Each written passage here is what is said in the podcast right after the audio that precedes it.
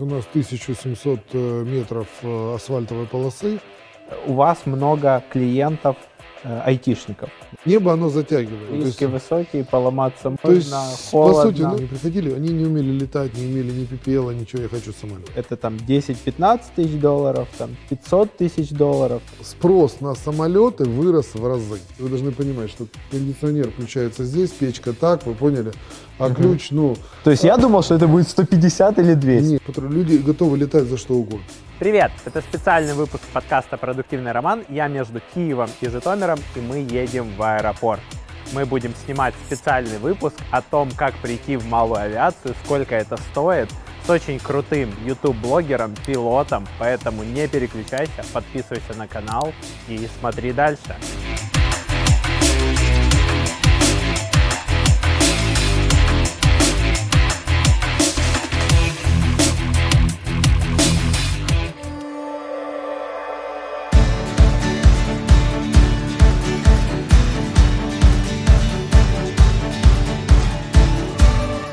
Всем привет! Мы в гостях у Владимира Васильева, пилота, YouTube-блогера, 200 почти 50 тысяч подписчиков на YouTube. Очень много роликов, и очень мне нравится у Владимира концепция, чтобы больше людей приходило в небо, в малую авиацию.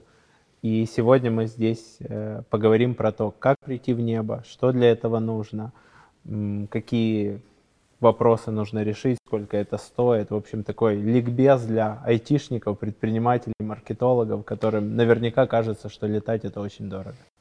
Окей, добрый день, меня зовут Владимир Васильев, я рад приветствовать вас у себя. То есть и готов ответить на все вопросы, которые вы мне зададите. Где мы находимся? Что это Ну, мы находимся сейчас в ангаре, то есть это сервисный ангар э, авиаклуба «Авиатик» в аэропорту города Житомир. Мгм. Вы здесь базируетесь регулярно, Да.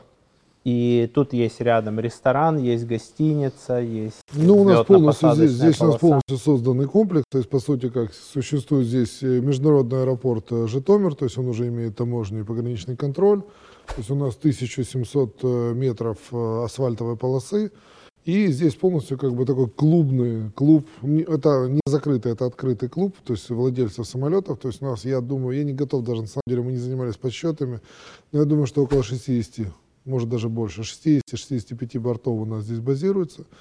То есть и плюс какая-то существует инфраструктура, то есть сервисная, существует э, гостиница, ресторан, есть э, там, ну, комната отдыха, там, бильярдная, то есть как бы то, что можно. Сейчас планируется еще строительство бассейна, то есть чтобы здесь можно было, там детская площадка у нас есть. И Хочешь создать чат-бота для своего проекта? Понимаешь, что сейчас важно работать не только с email-рассылками, но и в мессенджерах и в соцсетях? Хорошая новость. В сервисе SendPulse произошло большое обновление функционала чат-ботов. Ты теперь можешь использовать чат-боты в Фейсбуке, Телеграме и ВКонтакте а совсем скоро и в WhatsApp. А новый функционал Bot Server Bot позволит получать любую дополнительную информацию с внешних ресурсов. Можно выполнить запрос на свой сервер, получить оттуда данные и использовать их далее в ответах бота. Например, по названию города возвращать пользователю погоду, по анкете делать оценку стоимости кредита, при регистрации на события выдавать реальный статус регистрации и много других применений. Теперь возможности ботов возросли драматически. Попробуй создать своего бота в SendPulse, а поработав с редактором ботов, ты заодно научишься делать сложные цепочки в email-маркетинге.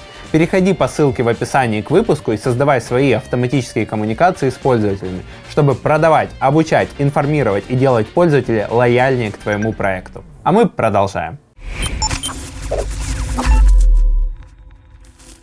Звучит как такой лайфстайл, где люди проживают жизнь, получая удовольствие, путешествия между странами. В том числе, я так понимаю, что сейчас можно вылететь и- из международного аэропорта Житомира и приземлиться в Польше, э, пройдя таможню второй Да. раз там. Да, да. Ну, это не то, что, ну, скажем так, понятно, что сама по себе авиация, это, наверное, как стиль жизни. То есть и, и нельзя говорить, то есть с точки зрения, это если мы говорим вообще об авиации, а, это с точки, это, наверное, просто место там, где мы, ну, не знаю, не- нельзя сказать, что мы проводим место, но время, точнее, скажем так, ну, ну, наверное, и тоже, и в том числе и проводим время мы здесь, то есть это как бы такое, не знаю, как, Место, где собираются. Место, где базируются самолеты, естественно, как бы авиация привлекает очень многих людей, и очень часто люди приезжают там не только с целью улететь куда-то или куда-то, то есть приезжают сюда отдохнуть, потому что здесь есть возможность а, приехать просто полетать или куда-то слетать, но, соответственно, в этом случае можно и пообедать, можно и кто-то может здесь остаться, кто-то поздно прилетел, может остаться переночевать в гостинице, то есть как бы, ну, такая инфраструктура, э, инфраструктура вокруг, вокруг взлетной полосы на самом деле. Угу.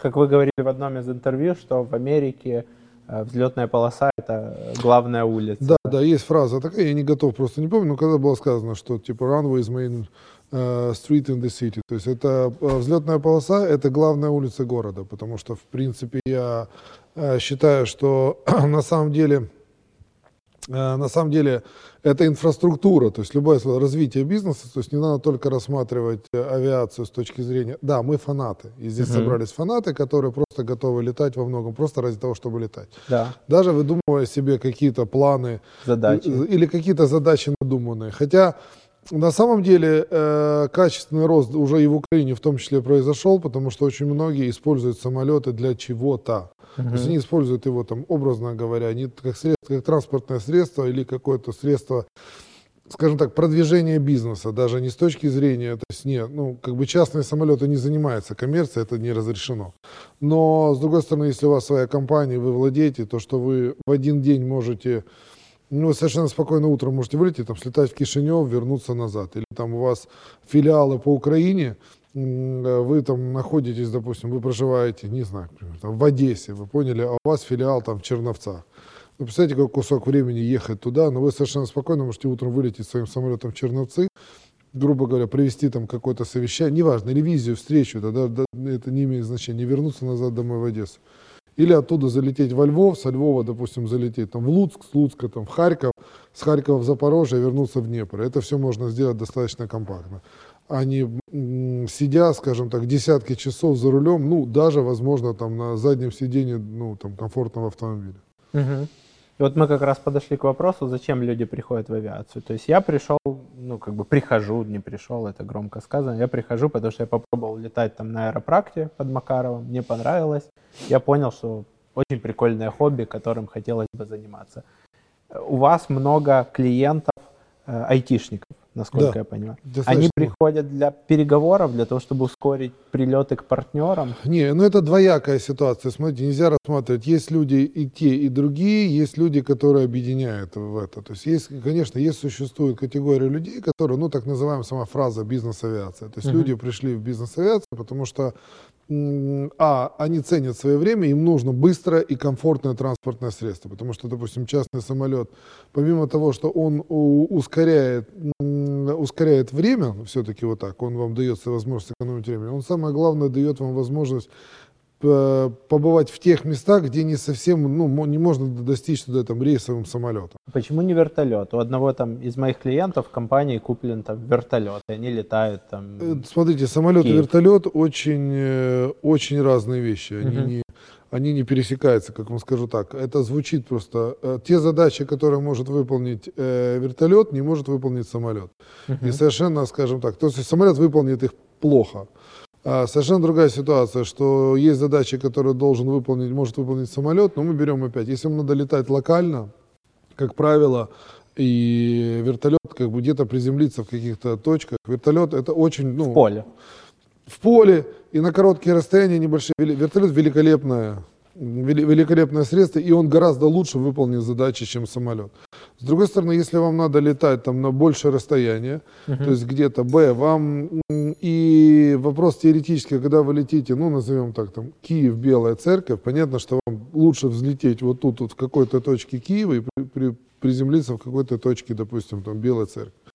Если вы уже летите на расстояние, там, не знаю, Киев, Харьков, или там, допустим, не знаю, там опять Одесса, Льв, Одесса, Львов, расстояния уже большие. Самолеты, как правило, быстрее. Угу. Б. Самолеты, как правило, дешевле. Сам да. по себе вертолет сильно дороже, причем дороже. И сложнее в управлении. Ну, это тоже уже такой вопрос, вы поняли, это философский, то есть угу. понятно, что всему можно научиться. Но вертолет дороже и в одном классе, если мы говорим. Но возвращаясь к бизнес-авиации, если мы не берем вот сегмент там полмиллиона, берем сегмент там, я не знаю, 70-100 тысяч долларов, то чаще всего сам там предприниматель, айтишник сам за штурвал. Ну, смотрите, теперь мы приходим к, к чему? Э, мы приходим к, к огромной массе, э, ну, фактически я называю нас таким, ну, ну у нас ну, наркоманов. Мы приходим к тему, к огромному количеству наркоманов, которые люди искренне, небо оно затягивает. То есть, по сути, честно говоря, приходят, есть люди, которые, ну, задавая, задавая вопросы, говорю, слушайте, попробуйте. Если некоторые люди полетали, все замечательно, подержался штурвал, все, мне больше этого ничего не надо. Я ощутил эти ощущения, все это хорошо. Совершенно другая ситуация, люди, которые заражаются этим небом, они появляются, у них появляется мечта, мечта летать. И, естественно, в этом, вот тут уже другая категория. Возникает одна часть людей, которые, в принципе, покупают самолет только ради того, чтобы получать кайф. Угу. Ну, вот как лыжи, допустим, лыжи и сноуборд. Ну, какая польза там, практическая польза общества от лыж? Ну, никакой. Риски есть, высокие, поломаться можно, То есть, холодно. по сути, ну, ну люди, е, вы поняли, люди идут туда, ну, хотя бы они там, не знаю, там, как-то электричество вырабатывали, когда спускались с горки. Нет, они ничего не делают. Они просто еще заставляют тратить огромные ресурсы, потому что им, грубо говоря, там, это в кайф. И это здорово, это жизнь. То же самое есть категория в, в, в авиации. Людей, которые именно вот они приходят сюда в выходные покататься там на, на, на, на, на вейкборде или как, или на, на сноуборде, неважно как и назовем. Ну, назовем так airboard. То есть он начинает здесь кататься, и он от этого кайфует и все сделает. Раз. Есть другая категория людей, которые, в общем-то, они хотят еще из этого вы, вы, вы, вычесть, допустим, практическую точку, э, ну, какую-то пользу. пользу из этого сделать. То есть они, соответственно, они учатся, и они начинают еще сами летать. И в этом случае это уже такое, вы поняли, вот есть вот чистые, чистые, грубо назовем так, люди, эм которые юзеры. покупка, да? Юзеры, которые... вот есть эмоциональные, но львиная доля, как правило, сходится где-то посередине, потому что люди пытаются использовать с точки зрения э, самолет все-таки, чтобы он, ну, он летит, к примеру, там, с семьей на море, он еще, он получает удовольствие от самого полета, но у него есть и практическая польза, ну и заодно оправдание как бы дома, ну типа дорогая, из, вот, вот для чего я вынес столько денег из семьи. Понял. Получается, ну, две категории людей, которые потом в какой-то момент иногда они смешиваются. Ну, те, слушайте, кто я... решает там бизнес-задачи, те, кто пришел как хобби. Есть еще кто-то, вот, кто приходит в ну, небо? Здесь масса. На самом деле я скажу так, что в авиации очень много интересных людей, разных людей. Угу. Очень много. Ну, во-первых, смотрите как. Здесь, назовем даже так, вот чисто если практически будем говорить, здесь существуют или люди там состоявшиеся, и они с точки зрения интересны. Есть люди Б, и люди, которые умеют мечтать. То есть человек, который умеет мечтать, и он, в общем-то, если он стремится к небу, как правило, это мечтатель. И человек, который умеет мечтать, это интересный человек, как правило. Есть люди, которые объединяются, вы поняли, с той и с другой стороны. Поэтому это, это вопрос такой... Вообще вот авиационная тусовка очень интересная. То есть это интересно, э, очень много интересных людей, очень много... Это интересный бизнес-клуб, даже назовем так, потому что здесь ну, очень много там и состоявшихся людей. Хотя одна из колоссальных преимуществ авиационной тусовки, я назову так – здесь нет финансового неравенства. Угу. И оно очень четко, очень четко здесь это, это отслеживается. То есть, ну вот на аэродромах, э, если мы вот говорим, вот где авиационные собрания, ну, смотрите, я не, я не встречал этого, то есть практически здесь, если вот сказать, основная ситуация, не имеет значения о чем. Вы приехали там, образно говоря, вы бедный студент, который приехали там на на, старые, на старых «Жигулях» ржавых отремонтированных, или вы состоявшийся бизнесмен, который приехал там на крайне дорогом автомобиле, вы все равно, а, вы все равно, получается, здесь, здесь все одинаковые.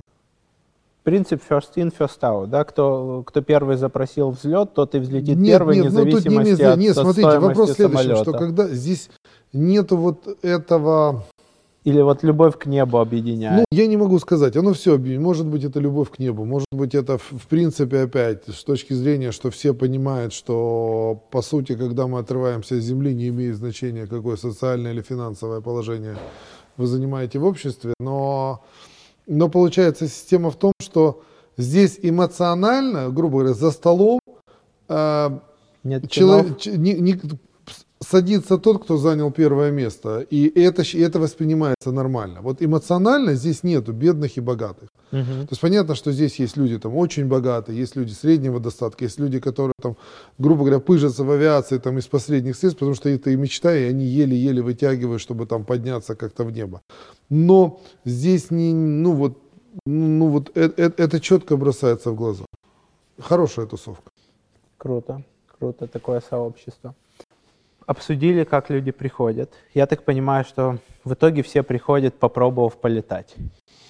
Ну, все приходят по-разному. Угу. Ну, вы понимаете, кто-то приходит с детской мечтой, потому что он там мечтал, кто-то когда-то там был связан, у кого-то родители были связаны с авиацией, что это очень по-разному.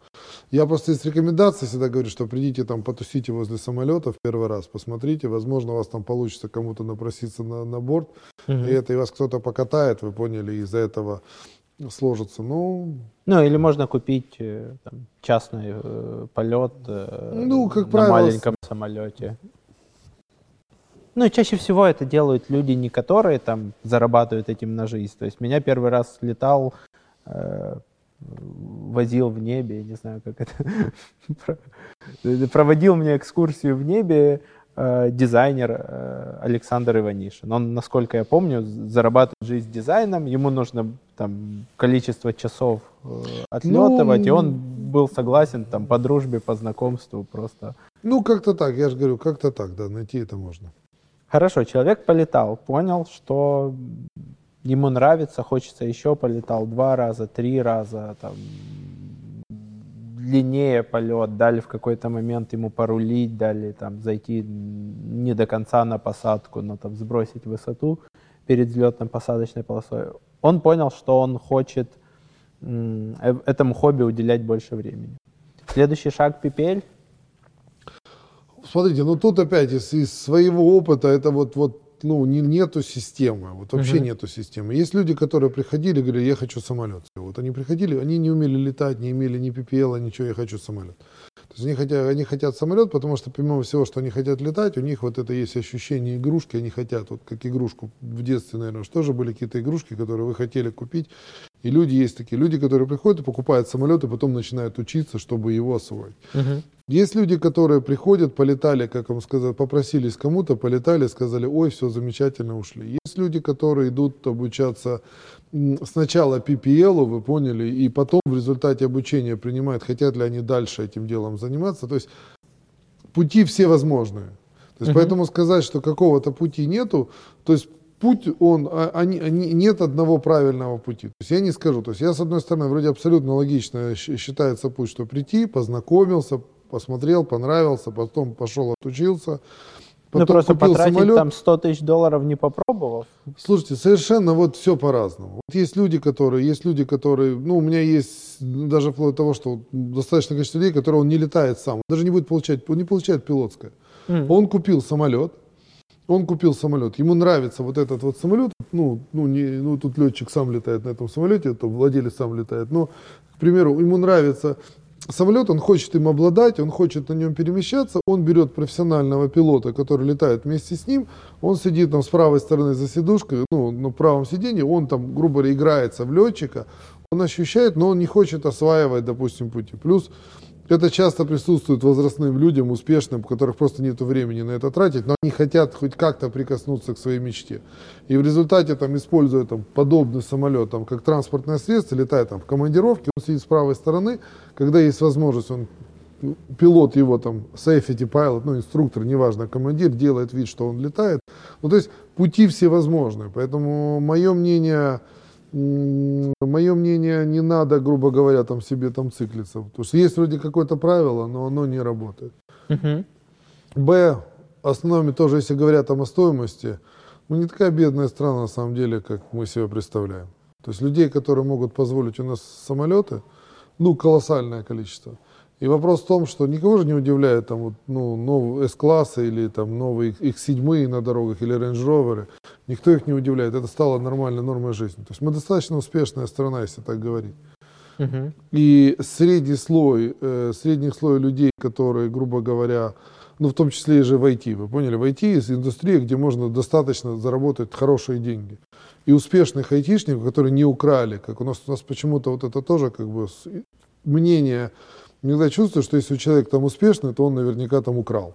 Правильно? Сидел у кормушки. Да, он сидел у кормушки, но, как правило, вот даже я общаюсь с людьми в авиации, здесь очень, ну, подавляющее количество людей, подавляющее, вот так скажу, которые реально там, это владельцы бизнесов или, или чего-то, которые создали что-то и, и, и произвели этот продукт. Ну, ну, насколько я помню, вы пришли из бизнеса нефти, нефтегаз там, много лет назад ну, в авиацию. Ну, скажем так, я не пришел, но у меня отец, скажем так, пришел в авиацию давно, у меня отец летчик. Это Полярный. пришла мечта, да. То есть, да, у меня была там совершенно другая компания до этого. То есть, и я занимался совершенно ну, другими делами. И самолет, я когда-то вот это мечту. Я пришел на аэродром, у меня супруга решила прыгнуть с парашютом на чайку, я пришел на аэродром, увидел самолет. Спросил, дяденька, можно полетать? Он говорит, да можно. И вот я полетал тут же, соответственно, что это так, как говорят, всколыхнуло детские мечты. То есть, по сути, что я сделал? Сразу же пошел учиться там, и там, ну, буквально, по-моему, там, на следующий год купил себе первый самолет. Угу. Плюс детские вот эти книги вам взлет, да?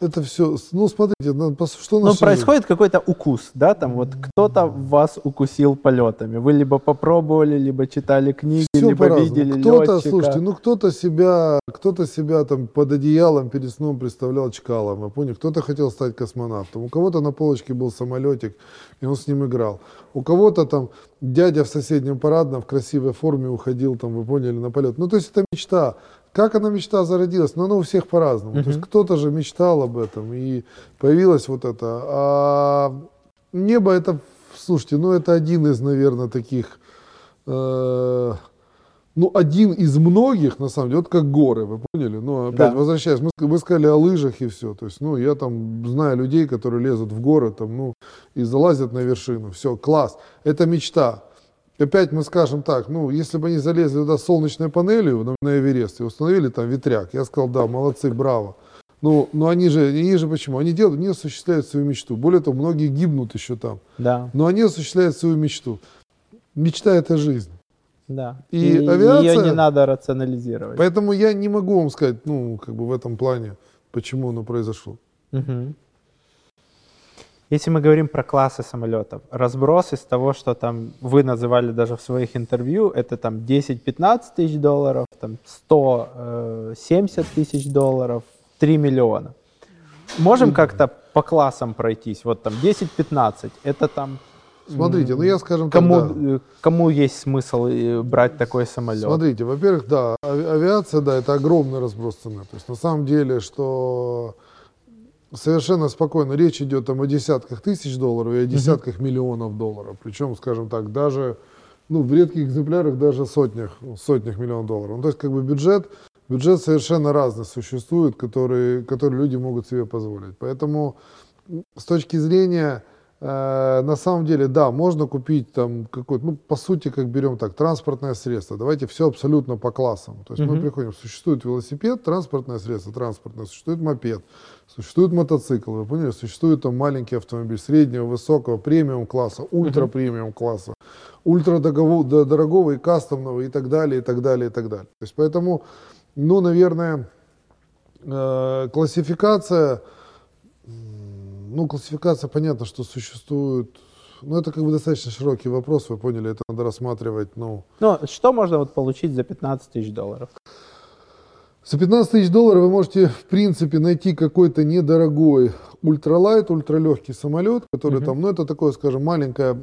Одноместный? Ну, одноместный, двухместный самолетик, на который там, ну, грубо говоря, возможно, он даже будет там из из трубок и, и ткани сделан, uh-huh. поняли, ну, над которой вы сможете летать там вокруг аэродрома. То есть, в принципе, это, да, возможно, если я это тяжело. Прогулочный самолет. Ну, да, да, это такой, грубо говоря, как маленькую одноместную надувную лодочку. Это что же uh-huh. судно, правильно? Это да. водное судно, надувная лодочка, которую вы можете там, или каяк. Вот, вот грубо говоря, что-то подобное можно uh-huh. сделать. 50-70.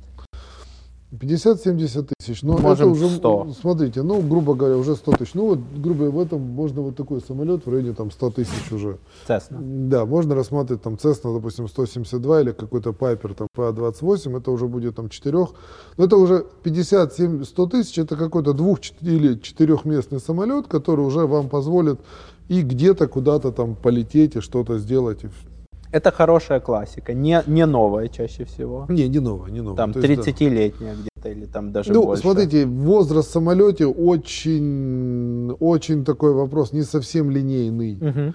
Не совсем линейный, потому что в самолете возраст, конечно, ценится, но в первую очередь в самолете ценятся ресурсы, то есть uh-huh. его техническое состояние и ресурсы. Поэтому не совсем как бы линейно можно говорить. Это влияет, возраст uh-huh. самолета всегда влияет, но как бы говорить о том, что вот там нельзя брать там 30 или 40-летний самолет, можно, если за ним ухаживали, грубо говоря, следили согласно там технических регламентов, он будет ну, в состоянии, в летном безопасном состоянии. Если за самолетом неправильно следили, которому 5 лет, он не будет технически исправно состоять. Угу. Какую, там, не знаю, среднюю скорость будет поддерживать вот такой вот самолет там в диапазоне 50, 70, 100? Это 180 километров в час. Это, ну, там... назовем так, давайте назовем так, вилку 150-220. Угу. И это будет там среднее, ну не считая взлета посадки. То есть на, я почему спрашиваю? Ну, это круизная скорость. Смотрите, все зависит, это круизная скорость. Потому ну, что в среднем все зависит опять. Мы уже уходим в этом. Ну, давайте так технически. Это зависит, и у вас полет 15 минут или 3 часа. Ну, круизная скорость, берем так, в момент круизной скорости это будет, это будет в среднем там, там, назовем, там 160-220 километров. Я почему спрашиваю? Например, на автомобиле я для себя вывел, что там, хоть это трасса Киев-Одесса, да, например, там, где разрешено там 110 или там 120 условно, или кто-то едет быстрее, все равно есть там выезд из города, заезд в город, проезд населенных пунктов, и средняя скорость на, на длительной дистанции получается где-то километров 80 в час. Ну, если там не закладывать стрелку ну, спидометра. смотрите, если вы будете лететь Киев-Одесса, у вас средняя скорость, к примеру, вот на этой цесне получится там 180 км в час, вот так вот. Ну, естественно, мы зато не можем подсчитать, конечно, время подъезда к аэропорту, вы поняли, mm-hmm. подготовка самолета к вылету, и, соответственно, приземление, вы поняли, там парковка самолета и потом на такси добраться, допустим, до центра Одессы. Угу. Но в среднем, если мы говорим по трассе, ну вот такой самолет будет лететь со скоростью, допустим, 180 км в час. Вот такой самолет будет лететь со скоростью 350, 380. Вот такой будет тоже лететь километров, наверное, тоже 350-400. Угу. То есть это как минимум там в два раза быстрее автомобиля, но появляется еще э, префлайт планы, появляется добраться до аэропорта и от аэропорта? Ну, немножко опять заговорю об этом. Нельзя линейно об этом говорить. Угу. Линейно об этом говорить нельзя. Потому что, опять, конечно, если мы говорим там о базовых самолетах, они тоже, э, учитывайте первый момент. А, наверное, если с точки зрения в этом, у вас самолет находится, вы там, далеко проживаете от аэропорта, если вам надо приехать этот самолет, заправить этот самолет, вы поняли, потом прилететь на этом самолете, запарковать, заказать такси, доехать до аэропорта. В итоге может оказаться, когда вы посчитаете, вроде вы летели на самолете Киев-Одесса, вы поняли, экономия времени получится там полчаса. Угу. Это первое, такое тоже может быть, если это самолет достаточно медленный. Конечно, когда самолет уже там быстрый, к примеру, как вот пример вот этого самолета, это уже в любом случае перекроется. Но в самолете, повторяюсь, в чем огромная эмоциональная составляющая. Вы летите вы летите, и многие именно, я вам скажу, что многие дольше добираются иногда, как это звучит поразительно, на самолете, но они получают кайф от этого. Uh-huh. Они кайфуют. И вопрос в том, что почему они начинают часто использовать этот самолет, потому что они еще ищут этому практическое применение. Люди хотят летать, люди хотят получать это удовольствие, и чтобы не просто превращать, превращать там бензин в шум, вы поняли, и летать над аэродромом, то в данной ситуации они, грубо пытаются это как-то все-таки реализовать, вы поняли, в какие-то практические применения. Но это удобно. А тут куча составляющих. С одной стороны, смотрите, вот вчера прилетел товарищ, у него достаточно там не очень быстрый самолет, но я думаю, что он летит порядка 220 километров. А, но смотрите, он вчера вечером э, вылетел, э, аэродром, по-моему, там недалеко от Салоник, вы поняли, прилетел в Кривой Рог, из Кривого Рога прилетел, э, прилетел в, к нам в Житомир. Ну, невозможно, вы поняли, за один день человек смог да. из Салоник попасть на, на ним не быстром самолете. Он не медленный, но он не ракета вот так. Он не быстрый самолет, который летает там со скоростью там, 220 км в час. Ну, там, в зависимости, плюс-минус, вот так. Но смотрите, что он сделал. Один день Салоники, Кривой Рог, Житомир. Да, на гражданской авиации он бы летел Салоники, Афины, Афины, Киев, Киев, Кривой Рог, не знаю, есть ли.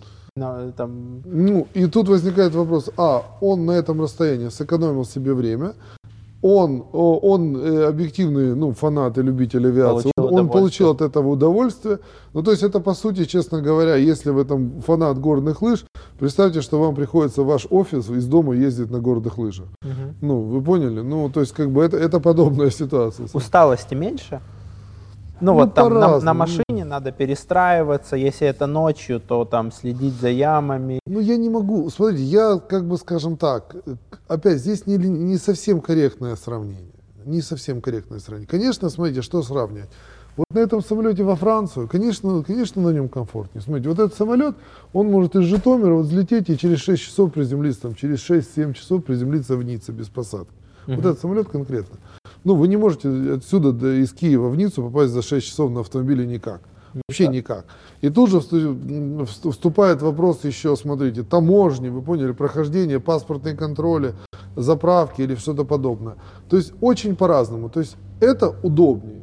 Сравнивать, ну, не совсем как бы корректно. Ну, просто поправьте меня. Мне казалось, что в самолете есть там концентрация во время взлета, есть концентрация во время посадки, и если мы не берем там инструментальный полет, если мы не берем полет там в горах, то в принципе дальше плюс-минус, ну назовем это очень утрированно автопилот. Смотрите, да, ну, там... ну, смотря какой самолет, опять же, какие-то... Смотрите, вопрос следующий. Самолеты точно так же делятся на более-менее комфортные, как и автомобили. Все. Угу. То есть, поэтому я вам скажу так, что, наверное, комфорт легкого легкомоторного самолета, он соизмерим с комфортом автомобилем. Дальше все зависит. Вы поедете на крайне комфортном автомобиле по плохой дороге, вы устанете сильно. Вы поняли? Да. Вы ну, полетите, там погодные условия. Вы понятно. полетите на крайне комфортном самолете, но попадете в плохие погодные условия, вы устанете больше. Это, ну, такой, ну, почему я вам говорю, я не хочу вам сказать, э, ну, в абсолюте. Угу. Хорошо, сегмент 50-70 в самолетах, это эквивалентом какого автомобиля? Это седан за 30, это джип за 70. Куда ближе? Хорошо, десятилетняя Шкода Октавия. Ага, окей. Хорошая машина. Хорошая машина, если на ней можно хорошем, доехать. Если она в хорошем состоянии, прекрасная машина. Угу. Ну, не знаю, блядь, вот это, что мне пришло в голову. Окей. Это, это понятная очень метафора. Дальше что, 200-300 цирусы? Нет. Смотрите, вопрос касаясь, какой самолет вам нужен. А если выбираете самолет, вам нужно ответить для себя или для брокера, в любом случае, скажем так. Как правило, ну, опять рекомендация обращаться к брокеру, потому что, по сути, вы вряд ли, ну, просто вы сильно рискуете, грубо говоря, там, если покупаете его, по крайней мере, первый раз самому. А вам должны задать два вопроса. Вам должны задать вопрос первый. Какая ваша цель и задача? И следующий вопрос, спросите, комфортный вам бюджет. Угу. Все. После этого человек, который, грубо говоря, вам понимает, он должен сказать, опять, ваш бюджет выполним, ну, ваша задача выполнима в этом бюджете или нет. Угу. А, позиция, цена, самолет необходимо покупать, ну, вот тоже, скажем так, моя, то, что я говорю, его надо покупать в комфортную цифру. Угу. У каждого комфортная цифра разная. У кого-то комфортная э, цифра 20, 25, 30, у кого-то комфортная цифра, там, грубо говоря, 1, 1,5-2 миллиона долларов. Или более, или все, или допустим. В следующем, то есть тут немножко на вопрос тоже он э, шире по причине, что вам нужна задача, вам нужен бюджет, комфортно. То есть я предлагаю всегда определитесь ту комфортную цифру, которую вы готовы за это заплатить угу. то есть которые вы можете потратить. И более того, задачу. В этом случае, если вы или сами в этом разберетесь, или вы запросите человека, который консультант вам поможет, он скажет вам, окей, эта цифра недостаточна для ваших задач, или другой вопрос, возможно, эта цифра избыточна, вы поняли? Потому что в самолетах нету чем вот а, понятие следующее, что все равно в нем существует вот этот баланс, который вы должны выбрать.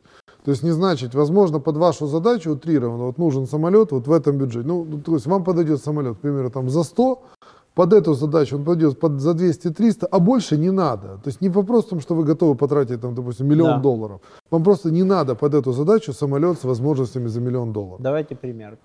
Семейная пара, два человека, иногда, возможно, э, хотят возить еще кого-то, соответственно, там четыре или там два человека плюс собака – Э, три э, в салоне. без особого там, багажа с собой, ну или Куда там, не тяжелого. Ну, например, в Европу. Без, без полетов там в Америку, без полетов в Африку, в- бюджет. в, Азию. Ну, есть ли вариант, например, за 70 в этом бюджете что-то решить? Или это уже недостаточно, или надо ужиматься, например, до Ну, смотрите, вопрос в следующем. На, на самом деле, не, ну тут тоже количество мест не совсем иногда тоже. Не, не все в авиации опять линейно, повторюсь. 70 тысяч летать в Европу, ну это, скажем так, это при- предельный бюджет, наверное, на который можно было бы что-то попытаться найти. Это нижняя граница. Ну, наверное, если летать в Европу, все-таки вам нужен относительно комфортный самолет, относительно быстрый самолет, относительно быстрый. Наверное, это такой-то нижний предел, где можно... То есть ближе Попробуй. к 100. Ну, с, уч- с учетом там авионики, Смотрите, повторюсь следующим. За расходов. 70 найти можно. Мгм. Можно. За 100 можно найти, за 300 можно найти, Мгм. вы поняли? Там за 500 можно найти. И за 500 будет там новее, красивее э, и, и наряднее, и лучше, чем, допустим, там за 100 или за 70. Но факт, можно ли это выполнять на, на самолете там, за 70 тысяч? Можно, да. Ну, просто надо понимать, что наверняка это самолет будет, естественно, он будет там возрастной, наверное, это самолет уже будет с какими-то скажем так, не с дефектами, то, что он не может летать, он может там быть где-то там не очень красиво покрашен, вы поняли, может быть старая авионика и какие-то там, соответственно, от этого ограниченные возможности. То есть в него Можно. надо будет вкладываться. да? Ну, смотрите, вопрос следующий. Можно, можно. И вопрос, э, возвращаясь к чему? Вы назвали этот бюджет. За эти деньги, я думаю, найти что-то можно. Всё. Мгм. Хорошо. Этот сегмент, в принципе, понятен. Дальше сегмент, наверное, там типа 200-300, да? И дальше миллионы. Ну, Смотрите, возвращаясь к чему тоже, вы должны назвать цифру, и опять задача цифра, задача цифра, то есть можно опять прикинуть, вы поняли, что вы, что вы хотите, мгм. Зад- э, как бы определенные. Вот есть люди, которые, вот у человека была задача здесь летать по Украине и летать там, допустим, куда-то в ближайшую за границу. Вот он купил там достаточно дорогой самолет. Вот человек, который постоянно летает в Европу, далеко здесь, и у него, ему, ну, он купил уже более дорогой самолет и, и лучше. Ну, то есть, э, наверное, это можно. Вот то, что вы сказали. Это, эта задача с трудом, но выполнима. Мгм. Наверное, если еще года два назад я бы сказал бы там относительно, ну, точно выполнимо, и это как бы можно было. Сейчас э, рынок э, сильно подорожал. а за счет чего? За счет карантинных А, ограничений? за счет того, что ну просто лавинообразный спрос на, на General Aviation. Лавинообразный. Все хотят свободу перемещения. Все, причем во- практически во всех сегментах. В сегменте 100, в сегменте 300, в сегменте миллион, в сегменте 3 миллиона и 5 миллионов. Мгм. Во всех сегментах взрывообразно. То есть получается, что бум авиации существовал там когда-то, ну вообще в принципе это там, если так рассматривать, это там ну, середина прошлого века и 60-е, 70-е. 60-е, 70-е, 80-е годы бум авиации существовал. Потом, как это на момент стало чуть-чуть, это рынок насытился, он стал там относительно уже насыщенный вот так. Потом была даже кое-какая просадка конкретно в бизнес-авиации, и один из таких сильнейших, э, сильнейших врагов бизнес-авиации оказался Skype. Ну, потому Мгм. что люди попробовали, не надо уже было летать, потому что раньше все вопросы решались тет-а-тет. Да. А, сейчас, ну, я, скажем так, ну, спрос на самолеты вырос в разы.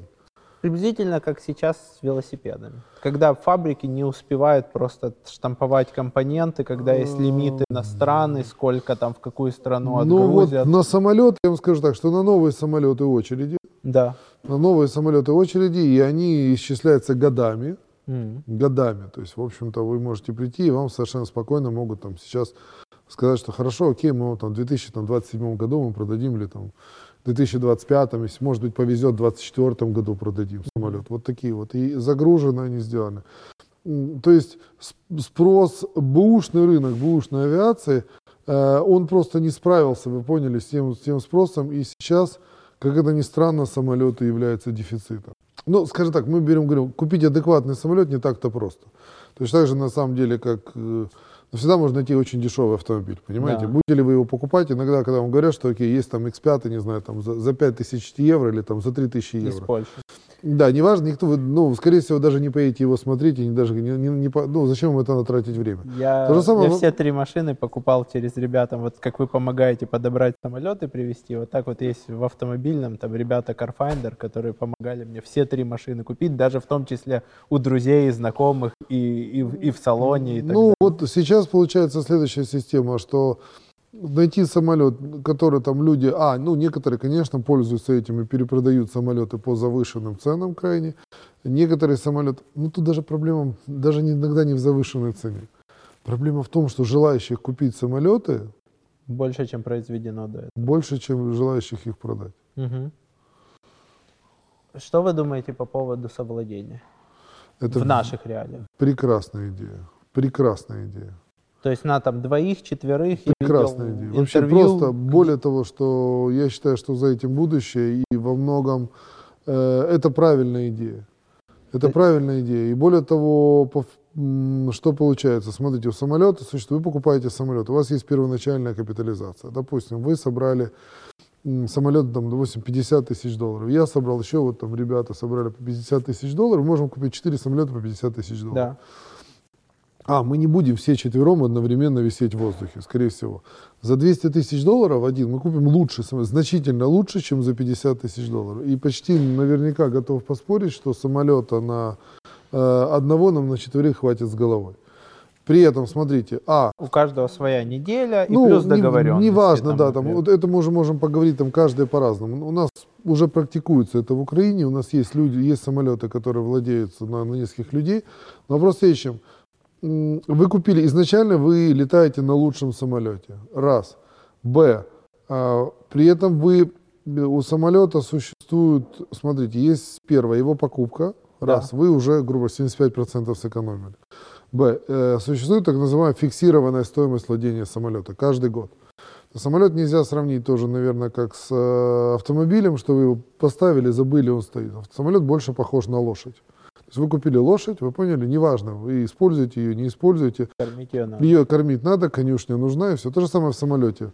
Парковку платить надо, годовые инспекции платить надо, страховку платить надо, ну и что-то какие-то, все равно какая-то фиксированная, допустим, стоимость, она у вас появляется. Порядок цифр. Парковка, там вы называли Ну, долларов допустим, 200 да, в месяц. ну, смотрите, ну, хорошо, там две- 200-300 долларов. Это уже, грубо говоря, там 4000 долларов в год парковку. Плюс 1000 долларов страховка. Уже Мгм. 5000. Уже где-то какие-то обслуживания, сервисы. Грубо говоря, 10 тысяч долларов. Оно вам стоит владение этим самолетом. Независимо летаешь. Не нет. летаете, вы не летаете. Потом, допустим, вы начинаете летать, вы уже платите дополнительно за топливо и, к примеру, там, аэропортовские сборы. Мгм. А владение. Теперь год. смотрите, у нас получается в год. Вот эти вот 5-10. 10 тысяч долларов, соответственно, они у вас уже получается 2500 долларов. Мгм. Вы поняли? И вот, смотрите, со- совместное владение. Вы летаете на лучшем самолете, хотя заплатили Четыре только раза четыре уже. раза меньше. Вы э, владеете самолетом тем же самым, но заплатили четыре раза меньше. Ситуация... За моточасы вы заплатили Да, а сколько за моточасы стоит? вы заплатили столько, сколько вы использовали этот самолет. То есть, И это поэтому- грубо в два раза там это сильно три дешевле. дороже, чем на машине. Ну, даже по топливу. Ну, опять, давайте не будем равнять. Какой самолет и все. Мы просто говорим, машина, машина, машине рознь. Ну, если мы берем там медианно там 10 литров на сотню километров, не берем дизель, берем бензин, то самолет, наверное, это будет 20 литров. Ну да, допустим, да. То есть опять, смотря, смотря какой самолет, ну давайте вот на этом остановимся. То есть, э, а, вы поняли, здесь во всем плюсы. Плюс а, самолет, как правило, не является той ситуацией, как автомобиль. Автомобиль вам нужен всегда. Вы поняли? Вы должны ехать на работу, вы должны ехать за ребенком в школу, вы должны ехать за молоком в магазин, вы поняли, и так далее. Чаще Он должен- всего два- две машины в семье. Плюс еще две машины, и все. И вам двух, иногда я же говорю, что одной машины в семье не хватает, потому что их должно две, и обе заняты. Самолетом вы пользуетесь иногда. Мгм. Более того, даже на собственном опыте было так, что я, у меня было совладение, в том числе, то есть я когда-то купил себе долю одного самолета и им пользовался. И мы так летали около года. Смотрите, за год ну ни разу не возникло вот конфликта интересов ни одного. Мгм.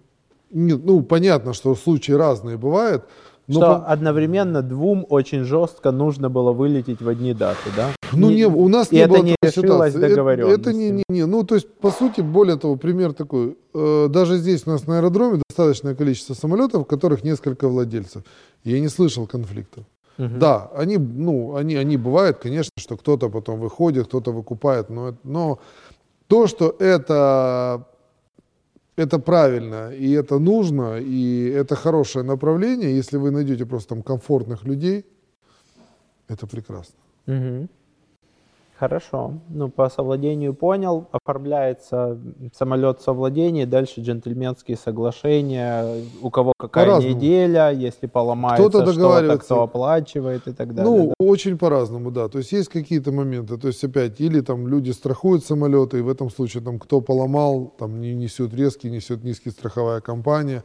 Есть люди разговаривают, окей, неважно, какие-то поломки, которые были, если они только не были связаны там, с неправильной эксплуатацией самолета, их, грубо говоря, делятся на всех.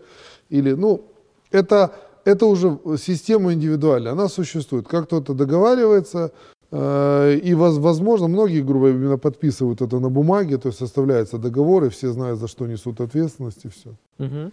Окей. У человека он определился с самолетом, определился там совладение или единоличное владение, купил, возможно, решил, что он летает сам. Мы не берем вариант, что он там нанял себе пилота, это там скорее там аэротакси, чем, чем владение самолетами, mm-hmm. мечтой. Какие он проходит этапы обучения, какие из этих этапов обязательны и сколько стоит. Давайте начнем Смотрите, там с PPL условно. Первое, что человеку необходимо получить, чтобы он мог управлять самолетом, ему нужно получить э, PPL, это Private Pilot License, то есть это лицензию частного пилота. То есть я бы в среднем сказал, что получение лицензии пилота стоит около 10 тысяч долларов. Угу. То есть какие-то школы там 8, какие-то чуть меньше, какие-то, ну, меньше вряд ли, но какие-то чуть больше какие-то больше 10 тысяч. Ну, где-то вот, скажем так, в районе 10 тысяч долларов вам нужно, чтобы вы могли, а, э, получить лицензию пилота и, скажем так, научиться летать. Научиться летать. А, тоже надо осознавать. Э, ну, во-первых, это какой-то минимум часов, как в автошколе? Конечно, это минимум, конечно. Минимальный mm-hmm. пакет, минимальный пакет, вот там, по-моему, или 42 или 45 часов, mm-hmm. это минимальный пакет, который вы должны, грубо пройти. Если вам повезло и вы талантливы, этого вы, хватит. Вы, вы, вы, вы научились, грубо говоря, за 30 часов летать, допустим, до уровня первоначального пилота. Угу. Потому что, в принципе, чтобы понимать, летчик учится всю жизнь. Да. То есть до первоначального. Вы все равно будете налетывать эти 45 часов. Да. Если вы за 45 часов не научились до этого уровня, вы будете летать 50, 60, 80 часов, пока вы не достигнете, допустим, уровня, вы поняли, ну так частного, первого, ну, первоначального уровня частного пилота. Угу. Все.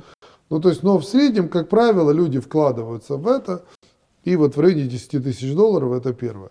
Но, э, если вы пришли за мечтой и вы хотите летать, вы уже летаете. Да. Вы уже получаете удовольствие, за которое вы платите.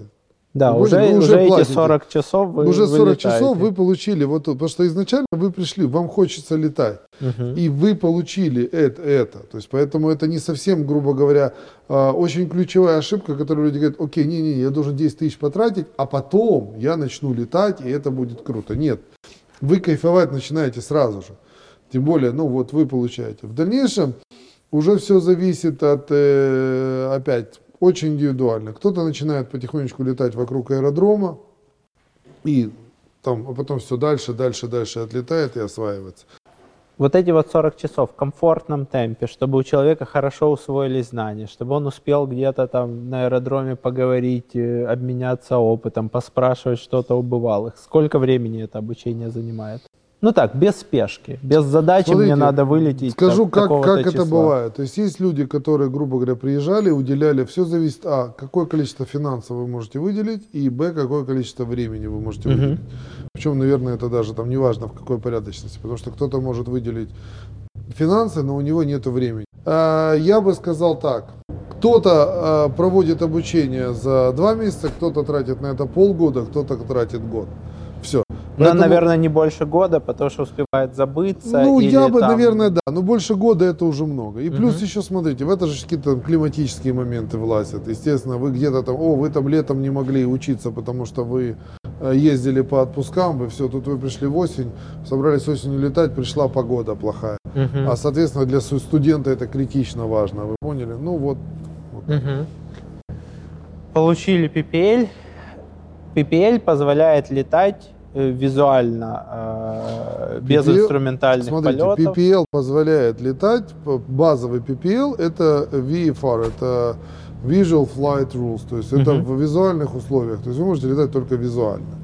А, то есть погода там, ну, говорю, у вас есть достаточно серьезные ограничения по погоде. Мгм. Соответственно, имея PPL, э, вообще лицензии пилота, они состоят как пирог. Вы поняли, вот слоеный пирог, который накладывается, начинается он всегда с PPL и заканчивается, то есть в США есть лицензия астронавта. То есть вы можете наверху потом положить себе еще астронавт. Но вы ставите на нее все. То есть вы положили PPL, на него вы хотите летать многодвигательный самолет. Вы на него кладете многодвигательный самолет. Окей. Мгм. Теперь я хочу летать инструментально, я хочу летать в плохую погоду, Мгм. я хочу там, допустим, знать все-все-все. Вы кладете инструментальный рейтинг. Потом вы говорите, окей, я хочу этим заниматься, я хочу за это брать деньги и работать с профессиональной точки зрения. Вы кладете сюда CPL. Коммерческий пилот. Коммерческий, да. CPL это Commercial Pilot License. Окей, я хочу летать на авиалиниях, вы кладете сюда ATPL. Вы поняли? ATPL. Потом я хочу быть инструктором, я кладу инструктором. Причем инструктора могут быть разные, их можно еще посередине отдыхать. Мгм. И в конце концов мы куда приходим? К космонавту, правильно? Да. Сколько до инструментального надо еще вложить времени и, и денег в обучение? Ну, смотрите, скажем, мое мнение, мое мнение, что нужно получить PPL. А, Надо, ну, получать сразу же инструментальный рейтинг. Ну, не, далеко не все школы, во-первых, и берут сразу же. Не во всех странах разрешено сразу же получать инструментальный Мгм. рейтинг. То есть потому это что- как контраварийное вождение. Надо поездить в начале какое-то Не, время. Ну, ну, просто с точки зрения, см- смотрите как, вы, вам недостаточно просто опыта, чтобы вас загрузить. То есть, Мгм. мое мнение, что надо получить PPL, и после PPL Расслабиться где-то часов 150 налетать, и потом Мгм. после 150 часов получить инструментальный рейтинг. Ну, где-то 100-150 часов. Но это опять индивидуально. То есть Кто-то это, по сути, в получит. большинстве случаев там через годы. Ну, минимум год, наверное, да? Если Ну, человек как- не смотрите, летает опять, каждый совет день. да. Совет да. Кто-то идет сразу же. Вот Мгм. кто-то идет сразу же, и кто-то получает инструментальный день, знания. и все-все. Как правило, просто вопрос с точки зрения, вам все равно нужно набить этот опыт. И моя рекомендация там, хотя вот вы получили, вы получили э, PPL, часов 100 налетайте, то есть, грубо там часов 100 налетайте, это уже у вас уже, уже появится такой багаж навыков, знаний, на который потом будет проще класть уже. Ну, это мое мнение. Посоветуйте тем, кто там живет в Украине, там, можно в идеале вокруг Киева, 3-5 школ, которые есть смысл рассматривать в первую очередь. Я понимаю, что все школы хорошие, не хочется ни о ком говорить плохо, но порекомендуйте вот 3-5 школ, от которых есть смысл начинать там изучение вопроса. Ну, наверное, наверное, пока мне нравится школа, это В- В- Вулкан. Вулкан Академия мне нравится, то есть она, ну, в общем-то, хорошо готовит э, э, авиационная группа, неплохо готовит студентов. Э, я знаю, что есть школа э, в Белой Церкви авиатор, есть авиатор в Украине. Ну, наверное, так сходу я больше, я просто не вспомню. Ну, есть еще школа, но я просто не вспомню, это первое, что пришло в голову. Это топ of mind и те, которые вы можете рекомендовать. Ну, ну, как бы да. Смотрите, не, у нас несколько хороших школ, но вот эти э, я не знаю. То есть вот пока, пока мне, на- наверное, в лидерах, вот по-моему, это Ву- Вулкан и авиационная группа, вот они не, не, неплохо. То есть более-менее, более-менее грамотный подход к обучению. Теорию есть смысл переносить в Zoom, как сейчас там все образование переносится дистанционно? Ну, Или лучше Не вижу в этом проблемы. Не вижу в этом проблемы. Более того, допустим, э, примеру, возьмем там американская система образования, она в принципе построена на самообразовании. Мгм. То есть у нас может быть и у нас не совсем хватает э, учебников на русском и украинском языках. Э, Это как бы такой пробел, наверное. А Если вы, ну вот, допустим, там, если мы берем американскую школу, то там совсем вы совершенно спокойно можете подготовиться ко всему сами. Есть достаточное количество книг, видеоуроков и всего, где вы можете готовиться. Да, вы приходите, вы не просто, значит, вы прослушали, вы поняли, и окей, все, достаточно пришли, я все выслушал, все прочитал, давайте нет. Вы, естественно, вы готовитесь, вы сдаете, потом приходите экзамены, если э, экзаменаторы убеждается, что у вас там хорошие знания, которые вы получили сами. Я еще сталкивался, и вы говорили в своих интервью, что в Америке обучение в среднем качественнее именно в авиации. И стоит иногда даже там сравнимых денег или дешевле. Оно стоит, смотрите, авиация, э, учеба приблизительно стоит одинаково, потому что самолет одинаковый, стоит топлива там в Америке, ну конкретно в Америке там топливо дешевле, ну зато там, допустим, вы поняли, там гостиница, мы должны за гостиницу платить, а здесь вы будете жить дома. То есть приблизительно стоимость обучения, она во всем мире сравнима. Она отличается, но она не, вы поняли, нету такого, что там, образно говоря, там, Макдональдс, сколько стоит Макдональдс в Лондоне, вы поняли, сколько стоит там Макдональдс, не знаю, там, где-то там в, ТФ, в Бангкоке, вы поняли? То есть разница, понятно, что они под, подстраиваются под рынок. Да, под ну рынок, есть индекс бургера. Да, да, индекс бургера, все, но он работает. Здесь такого нету, потому что, ну, как бы самолет, он стоит одни и те же самые деньги. Но в Америке их же больше, доступность там стоит Смотрите, вопрос где у нас будет стоп, десяток ну, стоять, ну, с другой там будет стороны, сотня скажите, стоять. пожалуйста, ну, BMW в Германии больше, она Да. же не должна там стоить дешевле? Не должна. Но в аренду она может стоить дешевле. Ну, смотрите, опять, это все... У нас аренда дорогая автомобиль. Ну, мы опять, мы начинаем, мы сейчас с вами начинаем загоняться в нюанс. Приблизительно, окей, то, что вам будет стоить, там, к примеру, там, в Киеве, там, говорю, там, 9 тысяч долларов, там это будет стоить, там, будет 8 200, вы поняли? Мгм. Или мы наоборот, или, или к чему Ну, прибавьте к этому, там, билеты, Ну, прибавьте да, проживание. Поэтому я вам скажу, в сумме, в сумме, порядок цен приблизительно одинаковый, то есть ориентируется. То, что в США, США, ну, это авиационная держава номер один, это раз. То, что там школа образования, э, ну, будучи из-за того, что исторически она очень хорошая, а мы пока растем, вы поняли, мы пока в начальной стадии, да, мы используем их наработки, да, мы делаем, плюс с точки зрения там, ну, это несравнимо развита сеть там аэродромов, аэропортов, там интереснее летать. Все. Вот из-за этого. Ну, у меня просто друг летал в Майами э, к родителям там жены, и по сути он все равно летал бы. И он начал учиться там. Я говорю, слушай, это же, наверное, дорого. Он говорит, да нет. Он мне показал, во-первых, там дидактические материалы, которые ему выдает его там инструктор. Это вот такие вот распечатки под конкретный самолет, учебников, чек-листов. Ну, то, что мы с вами говорим, оно существует. А, они уже, естественно, э, учебный, учебный материал там выше, потому что, э, сможете, э, индустрии, индустрии, именно скажу, э, летных школ в США уже там десятки лет, вы поняли? То есть, естественно, она вышла немножко. Мы, И у него учебник под конкретную Цесну, на которой он летает. ну тут нет, ну тут вы немножко ошибаетесь, потому что вопрос в следующем. Есть учебники, есть знания общие, которые, Мгм. как правило дорожного движения. Вы не Да. получаете правила дорожного движения. э, Для Мерседеса они Да. одни, вы поняли, а для, для Октавии они совсем другие. То есть вы изучаете про и законы физики, которые действуют на Мерседес и, и Октавию, тоже одинаковые. Да. То есть поэтому вы сначала изучаете общие законы. Ну, естественно, когда вы приходите э, в, в, в школу, вам дают учебник от Октавии, потому что вы должны, вы еще ничего не понимаете, вы должны понимать, что кондиционер включается здесь, печка так, вы поняли, а ключ, ну, ключ, э, он в Октавии, по-моему, здесь, а в Порше он находится с этой стороны. Просто из-за этого вы должны это узнать. И я его спросил, сколько стоит э, час э, инструктора. Я думал, что это какая-то будет очень высокая цена, потому что в Америке там цена часов любого специалиста, она выше, чем у нас в большинстве случаев. Начиная там от юриста, заканчивая сантехником. Он мне назвал какую-то цену, которая меня как айтишника не удивила. По-моему, типа 70 долларов в час. Да, да, потому что я вам скажу, что То есть я думал, что это будет 150 или 200. Не, ну, опять, смотрите, к чему говорю. Конечно, если вы придете к человеку, который будет летать с вами в Type рейтинг на Citation, на Cessna, Мгм, он с вас будет чаржить, там, может быть, там, две с половиной тысячи долларов в час. мгм. А если мы говорим о летных школах, тут просто есть такой уникум, с которым э, мы столкнулись.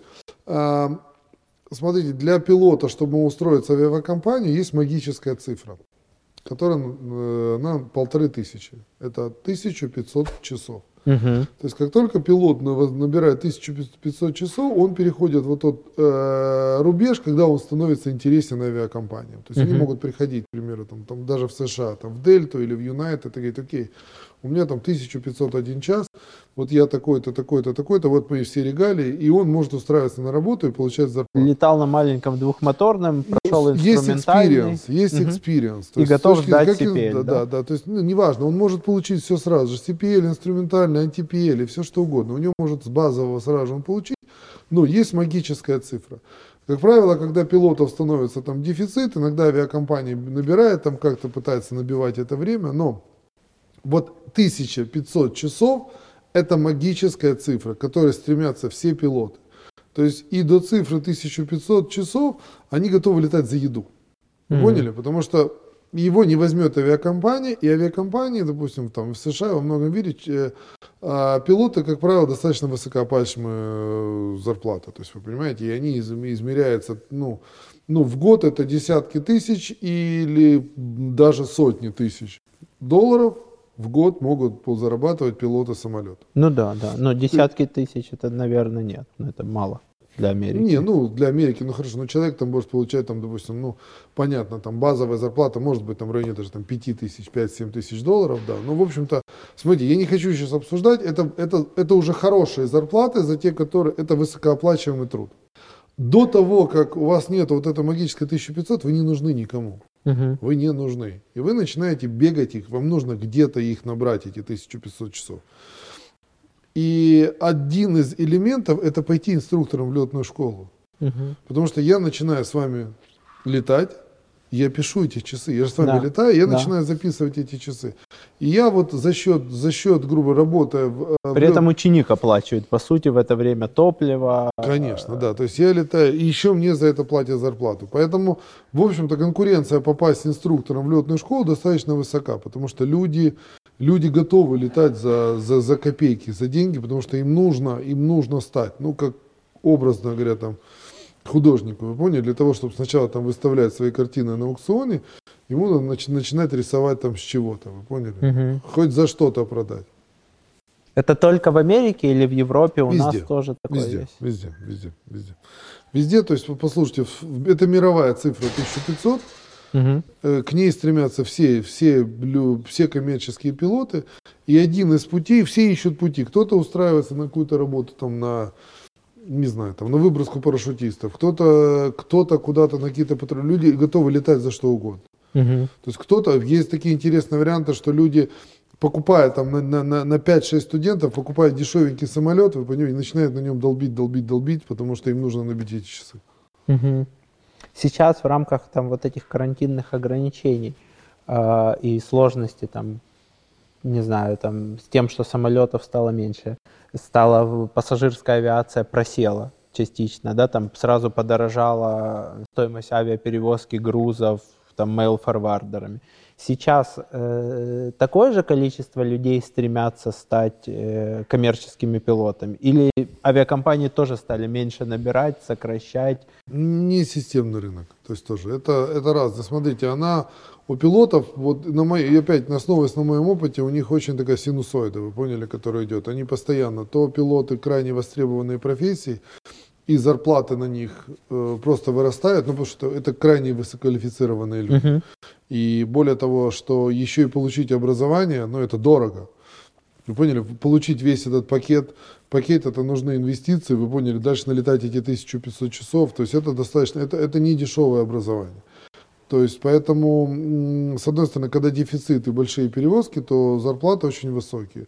Конечно, когда вот в частности кризис, у нас был там когда-то кризис, связанный там с 9.11, вы поняли, Мгм. кризис был, и сейчас ковидный кризис, конечно, это сыпется, то есть это и сыпется вниз, и люди оказываются без работы, и плюс как специфичный момент, вы поняли, пилот, очень, очень узкоспециализированное ну, направление, м, то есть профессии.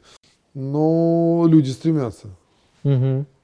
Но с другой стороны, из плюсов это когда начинает там авиакомпании из Ближнего Востока активно заливать деньгами, набирать пилотов из Китая, По-разному, ну да, по-разному. пе- Конечно, переманивать смотрите. по зарплатам. Не, ну, а, опять, допустим, если до кризисно, но тоже это ситуативная ситуация, до кризиса, конечно, Юго-Восточная Азия, она была перегружена. То есть все пилоты уезжали туда, то есть, к примеру, ну, то есть зарплата там 15 тысяч долларов в месяц, ну, считалась нормальной, то есть, ну, просто обычная зарплата. Мгм. Человек, конечно, он уезжал там летать в Китай, во Вьетнам или куда-то, потому что он получал, ну, почти Это в том 180. числе с лоукостерами, типа там Аэразии.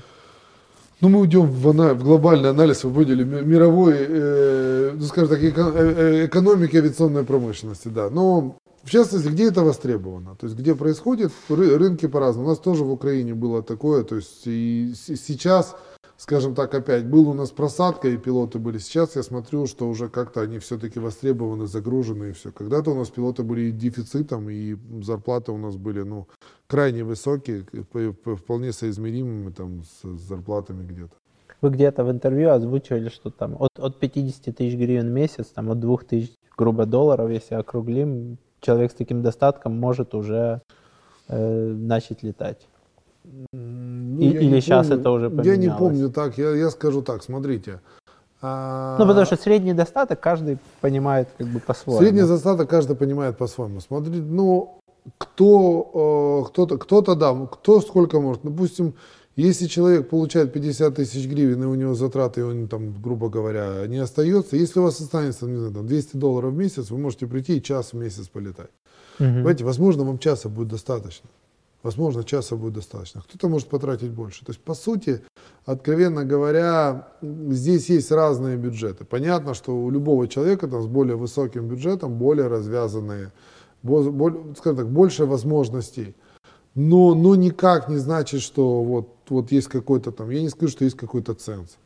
Поняли? Все. Вот вы, вот люди только, вот если у них там в декларации указана такая-то цифра, ну, ну, посмотрите, посмотрите, какое количество в мире существует э, банкротов миллиардеров, правильно? Ну и тут еще вопрос счастья. То есть можно владеть деньгами, но Ну, вы, вы сейчас сказали в саму суть. Это, это, это и авиация, в том числе, это тот момент, это кусочек, э, это, тот, это то, что где вы можете ощутить кусочек счастья. Спасибо вам большое, что выделили время между слетом. Да, не за что. Надеюсь, это было полезно и интересно. Я думаю, что больше людей э, придет в небо, посмотрев это интервью. Я очень на это надеюсь. Подписывайтесь на канал на ютубе э, «Записки пилота». Может Спасибо. быть, еще плюс там 500 или 1000 человек Ну, придет к да. вам со временем. Так Надо, да. чтобы вы перевалили за 250 тысяч подписчиков, и все больше людей узнавало о том, как это клево. Ну, это не важно уже, перевалим, не перевалим, ну посмотрим. Это перевалили. Так что да, приходите в небо. Ну, я Владимир Васильев. Прощаюсь с вами. Спасибо большое. Все, до свидания.